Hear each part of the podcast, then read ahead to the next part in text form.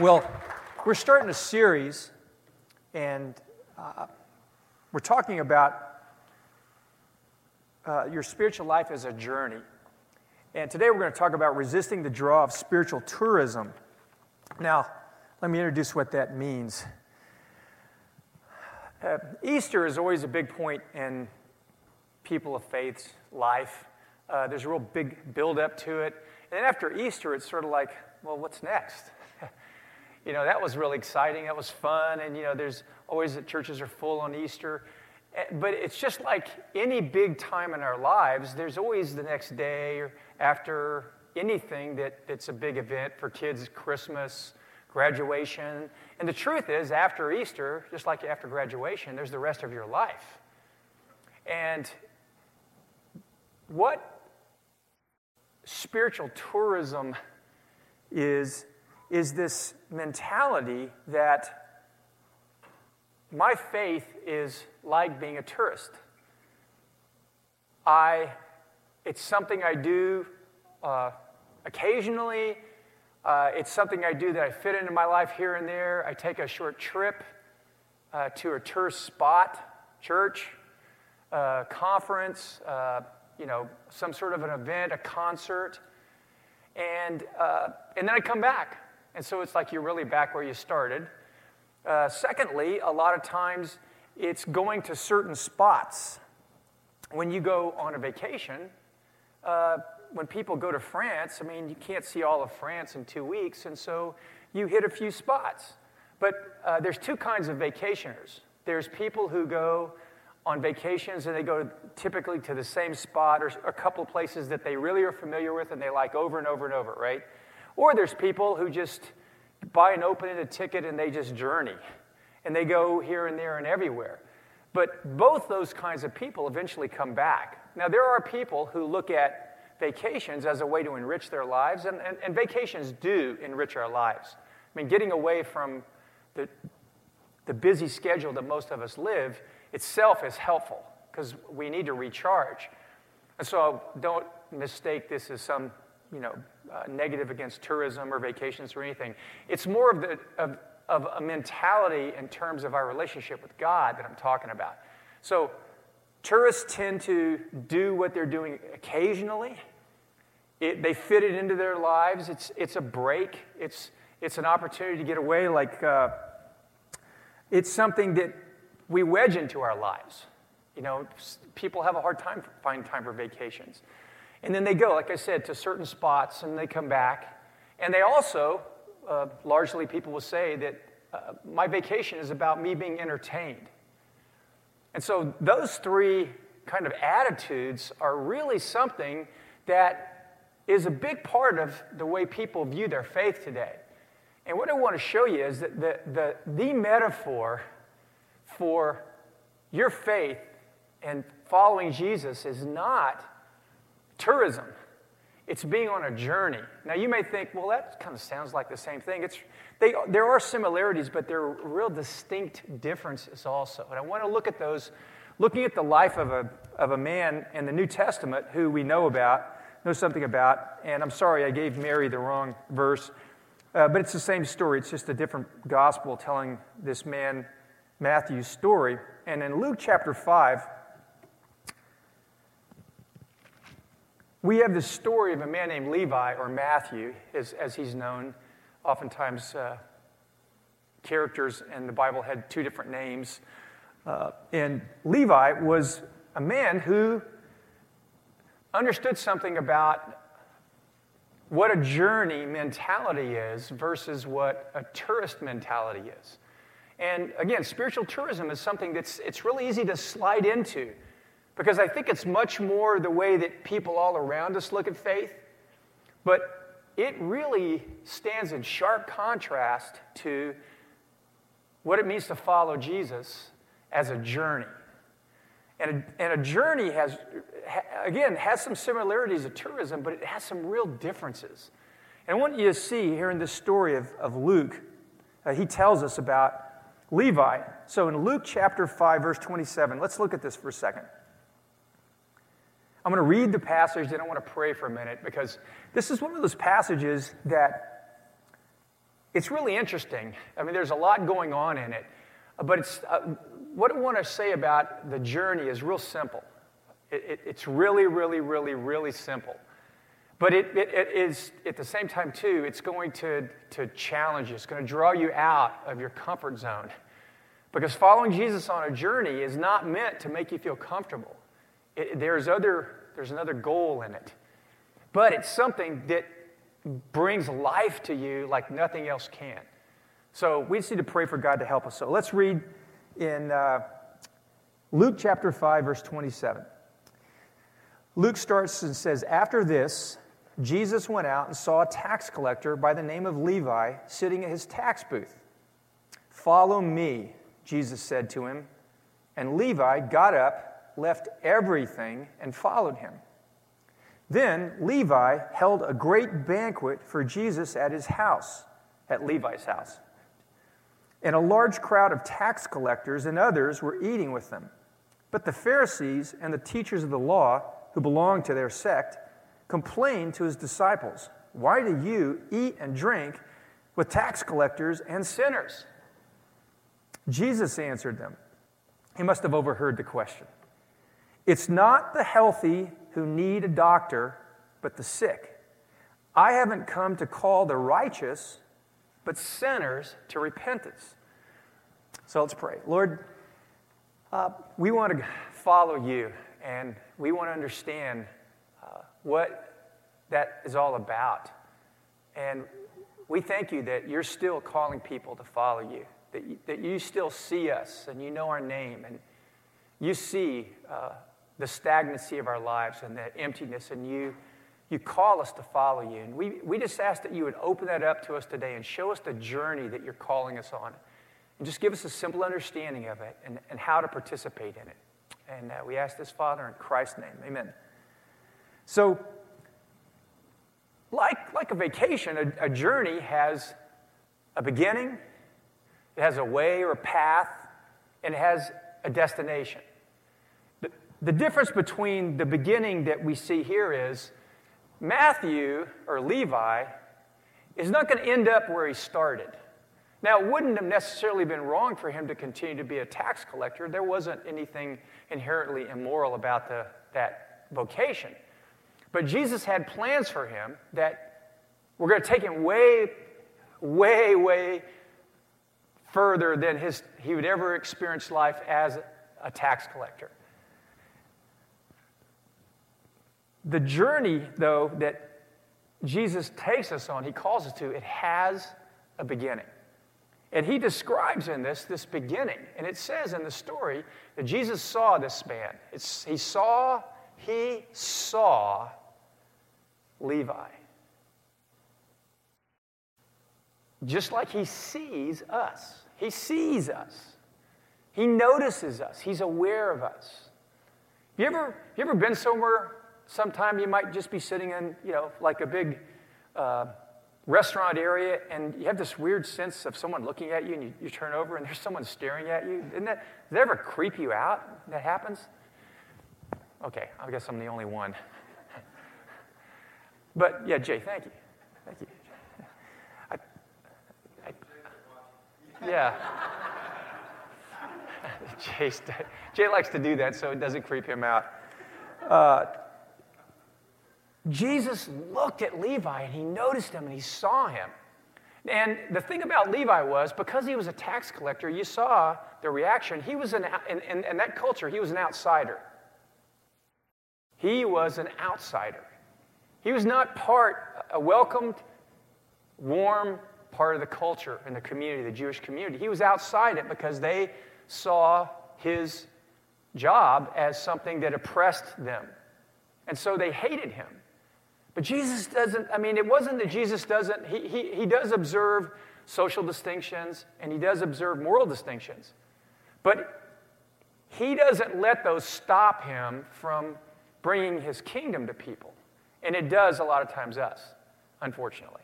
And so he saw this man and he saw someone that mattered to God and he wanted to communicate that to him. But he also wanted that man to discover there's something about his life that he could never know if he stayed there in his tax collecting booth. And he wasn't, it doesn't say like Zacchaeus, he was a rich man, doesn't say he was famous, anything. He just had this job and he was despised by people. And so Jesus called Levi to follow him. And you'll, you'll see if you read the Gospels, this is a, a regular occurrence. And in fact, this is another way of Jesus saying, Will you come and believe in me? Will you come live for me? Will you commit your life to me? But he was using an idiom that Jews would understand in the first century. Rabbis had followers. There were lots of rabbis who taught the, the religious way of life to their disciples. And Jesus was using his way of training, and he was patterning it after this rabbinical model. But it, he also tweaked it so it was different because the disciples sought out their rabbi. So you pick, just like a good American would. You would pick who your rabbi is. But Jesus turned the whole rabbinical method upside down. He picked his disciples, they didn't pick him. In fact, he said that to them. You didn't choose me, I cho- chose you. And to us as you know, to us as good Americans, that's kind of off-putting. You mean he chooses us? I mean, he, he's the one that calls the shots? Yeah, he does. And you know, go down that rabbit trail, but he he got Levi's attention because Levi had, it, it, like a lot of us do, when we live a certain way and we get branded with an identity, good or bad, that becomes who we are. Other people define who we are. And then we just begin to fit into that mold. But that's never what God has for us. He always has something way, way, way, way better. And the path out of the mold that the world would squeeze you into, and that even you allow it to squeeze you into is following Jesus. But here's the thing if you're going to say yes to Jesus, you have to say no to the world. Do you understand? You can't say yes to God without saying no to what you've been loyal to before that. Because Jesus said you can't serve two masters. There's really only room for one master in each of our lives. And the world around us is a demanding master. It demands and it offers rewards, but it takes so much more than it gives us. But it does give us something, and so we, you know, we cooperate with this sort of transactional way of living with the world around us. And yet, our lives are punctuated with moments where we go, I'm sick of this. I don't like this setup, that I don't like this. I, I read a story recently about a, a, a, young mom who come to faith in Christ, and uh, her husband had several small kids, and her background really troubled her. She, her, her mom had been a prostitute, a call girl, and she was born through one of her mom's uh, engagements with some John, some stranger. And this, this young mom, this just troubled her so much because she felt, one, like she was just an accident. And then, two, she always wanted to know who her father was. And so she went through this period of time in her life where she was just obsessed with this. And, and she pestered her mother, and she was trying to find ways of, of figuring out you know, who her mother might have slept with and, and track that person down and meet him. And of course, there was no way that that was ever going to happen. And, and it just, it, it, got, it, it was to the point of, of seriously stressing her and her family out. And one day she was at home, her, her, her, husband had taken the kids somewhere, and she is just in her kitchen washing some dishes, and she began to cry out to God, Why won't you let me find my father? You know, I don't want to be this person. Uh, I don't have a father. And she's just yelling, and, and she's just, she finally stops, she's crying, and she hears this voice a literal voice behind her that says, I am your father. I've always been your father, and you're not an accident. And it was the voice of God. It was like that. If you've ever had I've never heard God's audible voice, but I've had God speak to me in a way that just brought me to my face because I was overwhelmed with you know, God's greatness and His mercy and love or some aspect of who He was. But I've had a few people tell me when they've heard God speak audibly, it's like in the book of Revelation when John said he heard God's voice and it shook him, it shook his bones. And it's something like an earthquake. If you've ever been in an earthquake, it's, it just shakes everything. And she turned around and there's no one there, and she knew it was God. But she said from she started weeping. From that moment on, God had defined her in the way she had wanted, but beyond what she had wanted. Because what would it really have given her to found, find that man? There's some need we have to find where we come from. But that man could never have given her what her heart needed. And she said from that point on, the desire to resolve that was gone, and the sense of who she was, and that she had a father, a father in heaven. And it just something was settled inside her. That's what God offers us. But usually we have to get sick of some aspect of this, this, this little deal that we have with the world that I'll let you run my life if you keep giving me something that I need.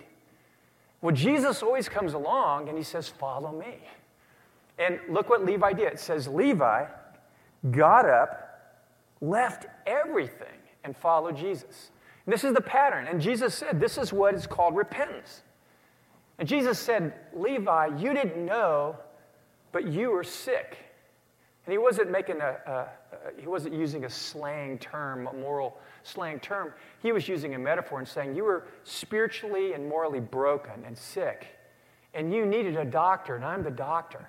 And repentance is you turning to me, it's you recognizing this life and this broken master servant relationship you have with the world is ruining your life. And maybe at that moment, Levi was just, there was some aspect of how sick he was of letting the world define who he was that he was in touch with, and Jesus walks by at that moment. And he knew who Jesus was because this, where, where Levi uh, operated and lived, was an area that Jesus just saturated. And there was the talk of Jesus everywhere at this time. And so this wasn't like a, a, a kind of a drive by discipleship hit. He, he didn't speak to a total stranger. There was already some uh, reasonable amount of knowledge that, that Levi had about Jesus. But it says Levi said no at that moment to his old way of life and started following Jesus. Boom. And our journey of following Jesus has a beginning, but it's not something we come back to. It is the starting point from which the rest of our life is launched. And so you can see that in, in his story here. And it's not an inconsequential moment. Now, sometimes, like what Mary said,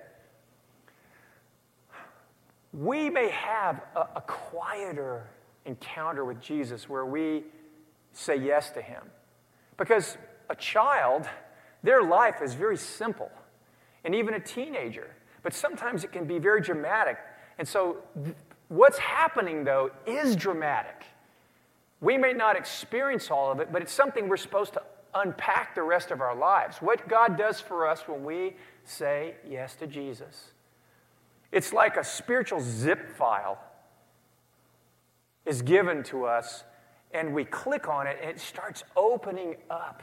And more and more and more is available to us. There's all these folders, if I could use this comparison. And we click on them, and it opens things up in our lives. And the, it will take our desktop becomes full at that moment. It takes the rest of our lives to open that up, but it starts at that moment. And the writers of the New Testament, and Jesus taught them to stress this that when you say yes to Him, you're passing from death to life. You're passing from darkness to light. You're passing from the power and the control of Satan to God's control and God's power. Now, you may look at that and go, well, sometimes that's really dramatic, like Easter is dramatic. But how come, how come the drama doesn't continue? Well, the next thing that happens is when Jesus stressed to, in that little phrase, follow me, there's a beginning, there's a way, and there's a destination all in that phrase. And the beginning is start following me. Then the way is to follow Jesus, the person Jesus, Jesus' life, and Jesus' teaching. But it's a process. It's Jesus says, Follow me. He's saying this is a dynamic experience. Levi, you're going to follow me around the way that he had seen rabbis travel throughout the community and their disciples follow them and receive lessons along the way. And he's saying this whole faith walk is a walk, it's a journey. And it's not, it, it isn't just completely composed of really powerful moments here or there. It is the whole of life that God's in, in, in interested in and involved in, not just a few moments. See, tourism is about going to certain places at certain times and certain events, but a journey is all of it. It is that event. See, it's not either or. As my, my friend Rich Nathan, his, he wrote a book recently called Both and. It's a great book, and he makes this point that we, we have these false choices that we are presented in the church, it's either or. And the kingdom of God is, is so many times both and. There are dynamic experiences and events and things to do, but there's just as much grace in what looks ordinary and quiet. Now, some people are oriented towards ordinary and quiet, and they need a lot of extraordinary. But some people are spiritual thrill junkies, spiritual thrill junkies, and they need a lot of quiet and ordinary. We need both. It's not either or, it's both and. But to do this, to do this journey, you need this. You need to get this. It's about following Jesus, the person. It's about following his lifestyle and his teaching, and you have to learn to become attentive to him. If you're going to follow someone, you have to be attentive to them. They have to be your focus. That in itself, is, there's a whole set of skills about that. And people who've gone forward in their faith in this journey further than you, that's their job. They're around to help you learn how to do that. But you also not just have to be attentive, but you need to be obedient. Because if you're following Jesus on a journey, he's going somewhere. And what we like to do is we like to go to places where we're comfortable, right? Think of all the restaurants that you, that you go to. There's probably a pattern of restaurants that you go to. You even rotate them, don't you? Right? Uh, oh, I'm tired of going to this one. Let's go to another one because I've worn out my, you know, taste for uh, kung pao chicken. And, you know, now I, now I need an enchilada or whatever. But, you know, we don't stray too far from that. And I mean, how many people here eat out of food trucks? Raise your hands. Uh, see? See what I mean? You guys, some of you guys, do you need to experience food trucks? Now, I had someone tell me this week, yeah, I, I experienced a food truck about a month ago, and it took me about a day to get over the experience. And not going back there again. Well, just, there's a lot of interesting food in food truck world, but it's great. But God's going to take you places that are outside your comfort zone. And see, when you're following Jesus, it's about obedience. You're not in control. When you say yes to Him, you say yes to His life. He becomes the center and the focus. We could explore that. You hear that a lot regularly. I won't go that any further. The other thing that you need, not just attentiveness, not just obedience, you need patience with the process. Because when you're on a journey, you could be like the kids in the back of the minivan on the way to Florida from Ohio. What is the question that drives their parents crazy? Yeah. Let me tell you, as the parent, one of the parents driving the vineyard van, it is hard to hear the are we there yet question over and over and over. Because that's not the perspective we need to have the journey. Now I know the whole thing breaks down because I mean, how exciting is it sitting in a hot van when you know your sister is putting her hand like this right next to your face? You know, he's putting her, she's putting her hand next to my face. Ah! You know, I know you guys do that to one another. I get the emails. But the journey, the journey is full of God's presence. When you read the Bible, it is the, the, the, the message you get consistently is the whole earth is full of God's glory.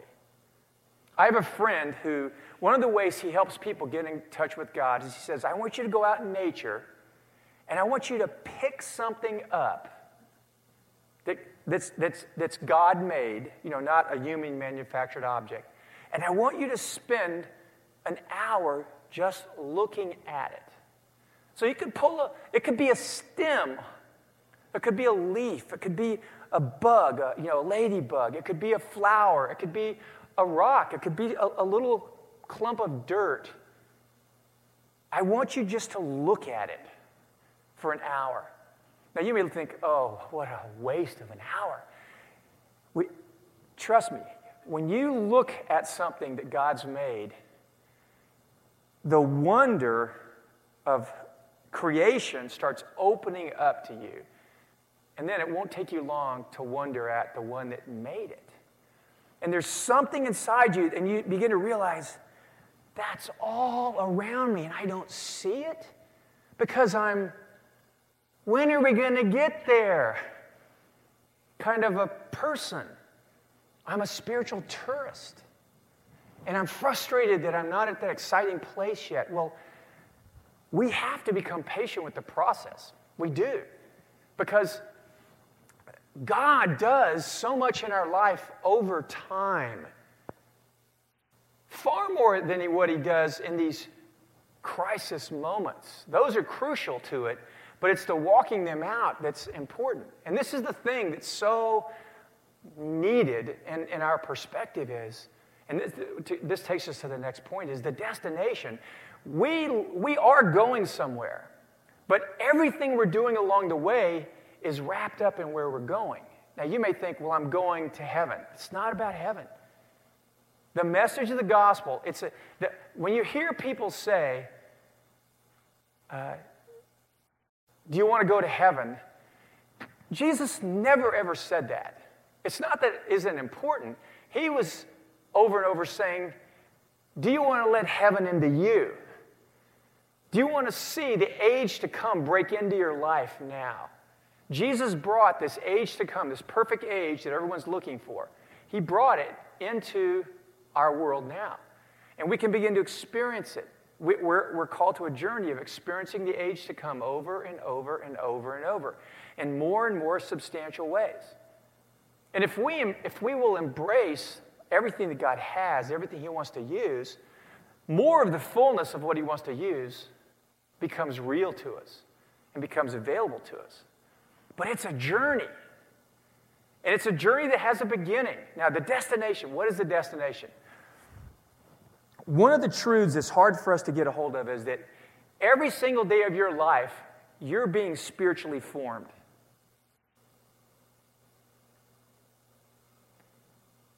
You're either being spiritually formed into the likeness of Jesus or a worse version of yourself. Depending on who you're following. If you're following this broken, bogus world, I don't mean the world I was just talking about, the nature, or all the good things that God's made. Government isn't all bad. Work isn't all bad. Family isn't all bad. But everything's broken. Everything's flawed. And this, the world is a system that God one day is going to replace because you can't pull the, the wheat out without, the tares out without tearing up the wheat. And God's going to come in and He's going to start over again. That's one of the messages of the gospel. And that He started judging the world at the cross. The, the judgment against injustice in the world started at the cross where Jesus was crucified. But when He returns, He's going to take that judgment that He took and he's going to impose it on all injustice and evil and everything that violates his will, wherever it is and whoever it's in. And so the destination, I, I, I want to read you a quote from uh, Robert Mulholland in Invitation to a Journey. He said, Every thought we hold, every decision we make, every action we take, every emotion we allow to shape our behavior, every response we make to the world around us, every relationship we enter into, Every reaction we have towards the things that surround us and impinge on our lives, all of these things, little by little, are shaping us into some kind of person. We are being shaped either into the wholeness of the image of Christ or a horribly destructive caricature of that image, a worse version of ourselves. As you get older, you don't get better. You're not a bottle of wine.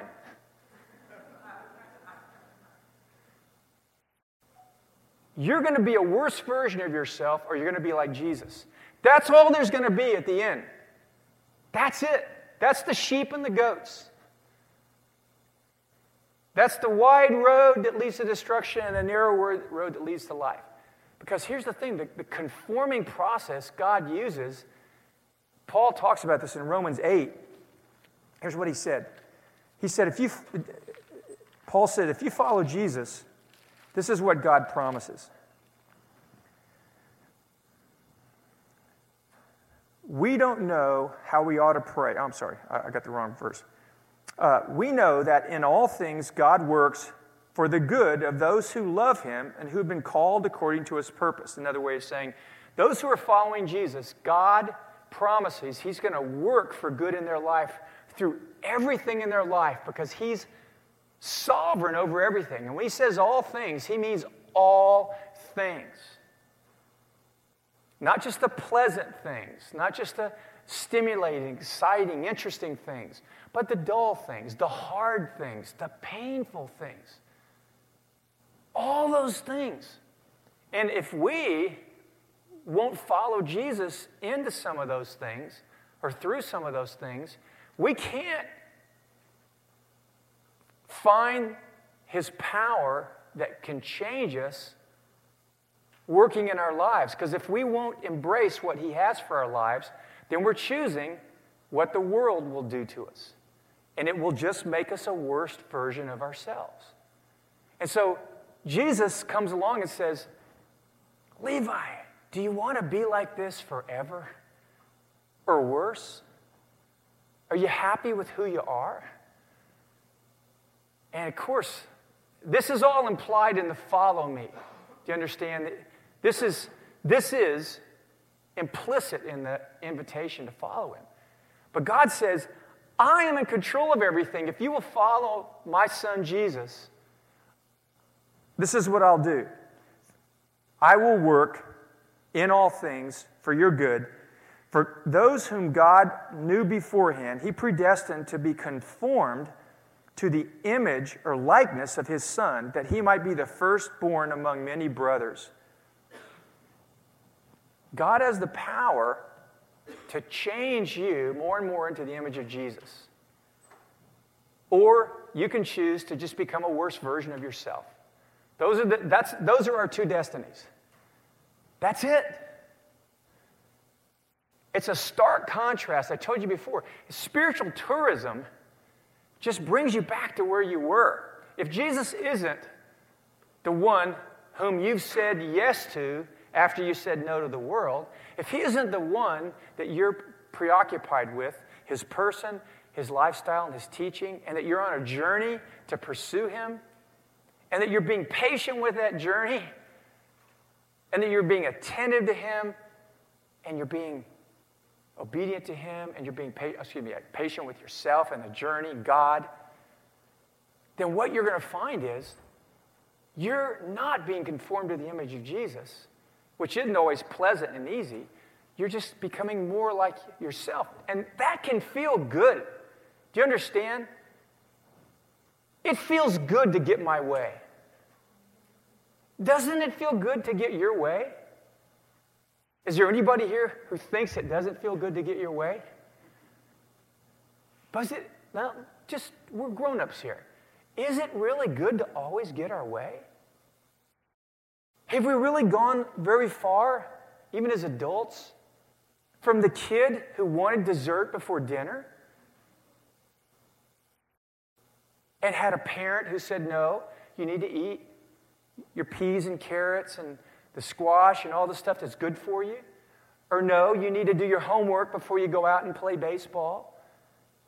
Or whatever, imposing on us something that wasn't our will? That's the all things Father heart of God shown through responsible parenting. But we're still those kids who want our way.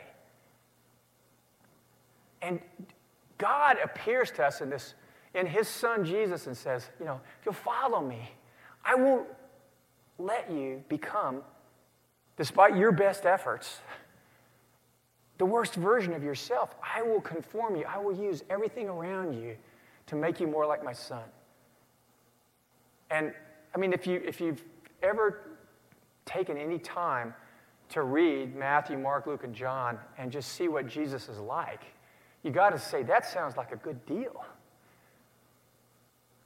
It's just so easy to, in a, in a shallow way, to say, I want my way. I want to be a spiritual tourist. And a lot of people come to church and they, they pray a prayer to accept Jesus, but they never really, they never really get it that what we're praying when we say, Jesus, come into my heart, we're not praying, Jesus, come into my heart and, and be another cool vacation for me that I kind of go to for a little while and then come back to my real life. No, we, we're saying, Jesus, we hear him say, Follow me, and we say, Yes. We're saying, Jesus, save me from this crazy desire that's so fixed in me to get my own way because I'm going to become the worst version of myself unless you save me from myself. That's really what you're praying when you ask Jesus into your heart. Now, you may not have prayed that. You may have prayed, Jesus, I just want you like I want vacation. You got to sort that out. But if you're a follower of Jesus, the, the, the lure of spiritual tourism is always there. And you have to understand this journey that you're called, what you're called to is a journey of following Jesus, not spiritual tourism.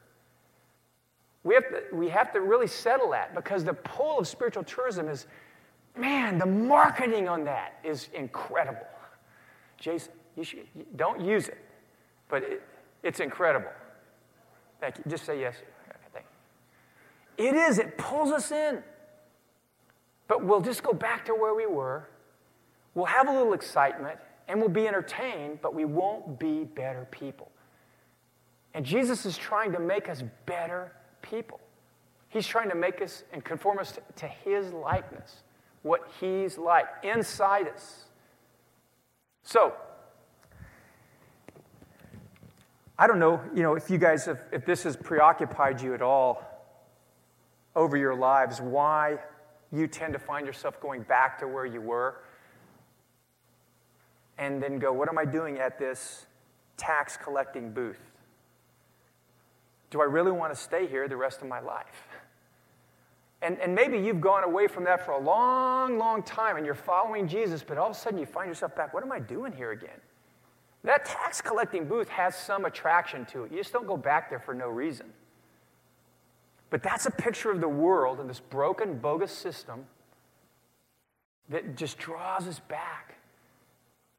And so you have to say yes to Jesus over and over and over and over after saying no to the world.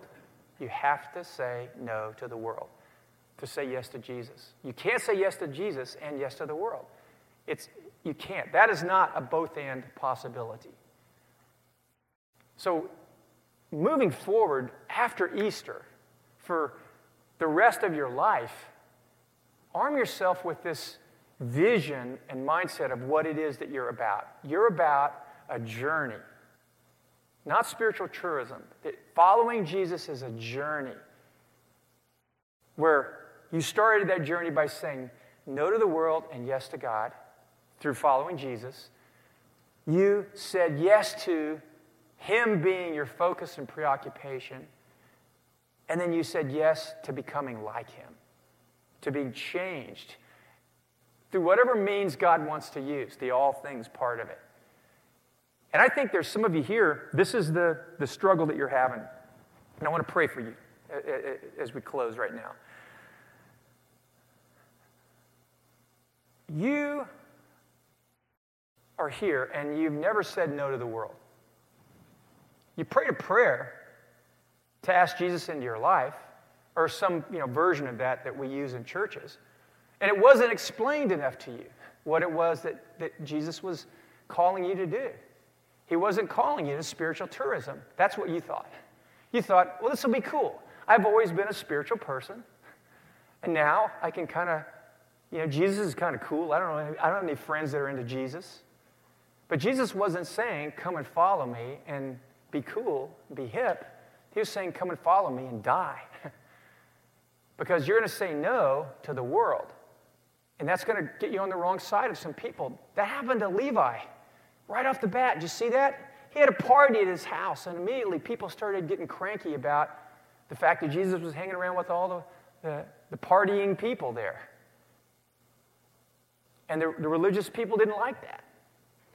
And you're gonna, you're gonna get pushback. You're gonna, get, you're gonna feel internal pushback. But have you said no to the world? Have you said no to this bogus world system and what it says about you?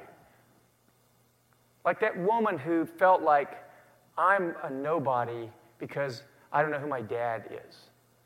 All of us get defined by the world. Don't you want God to define you as one of his beloved sons and daughters?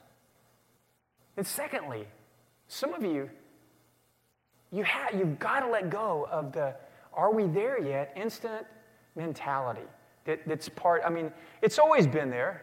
It's, it's, you know, years ago, when someone figured out how to uh, make candles quicker than they'd been made before, and it, and it helped people uh, live their lives and enjoy their lives more, uh, the race towards improvement was on. And we live under the pressure of, uh, of, of, demand. And we feel it inside us because it's all around us. Because some of us, our jobs push it, push it, push that at us. But you can't do that to God. He's not going to produce someone in His image in a moment, it's going to be a lifetime. And will you embrace that, this lifetime journey? And not give up when it hasn't changed overnight. Don't give up. Don't give up. And last of all, will you just embrace the fact that God will use some hard things in your life, really hard things, to, to form the image of His Son, the likeness of His Son Jesus in your life? Will you embrace those things and trust that He will use everything around you, your whole life, and things that are even outside your life that you don't even know about? But when they come into your life, you can't imagine how could God ever been involved in that. I'm, i can just tell you, after many years of following Christ now, I, am surprised that, that I'm surprised that I still am surprised. If that makes sense. So wherever you're at in one of those, I just want, before we go, I just want you to acknowledge I'm struggling with one of those things, or all of them, or two of them. And I just want to pray for a second for you.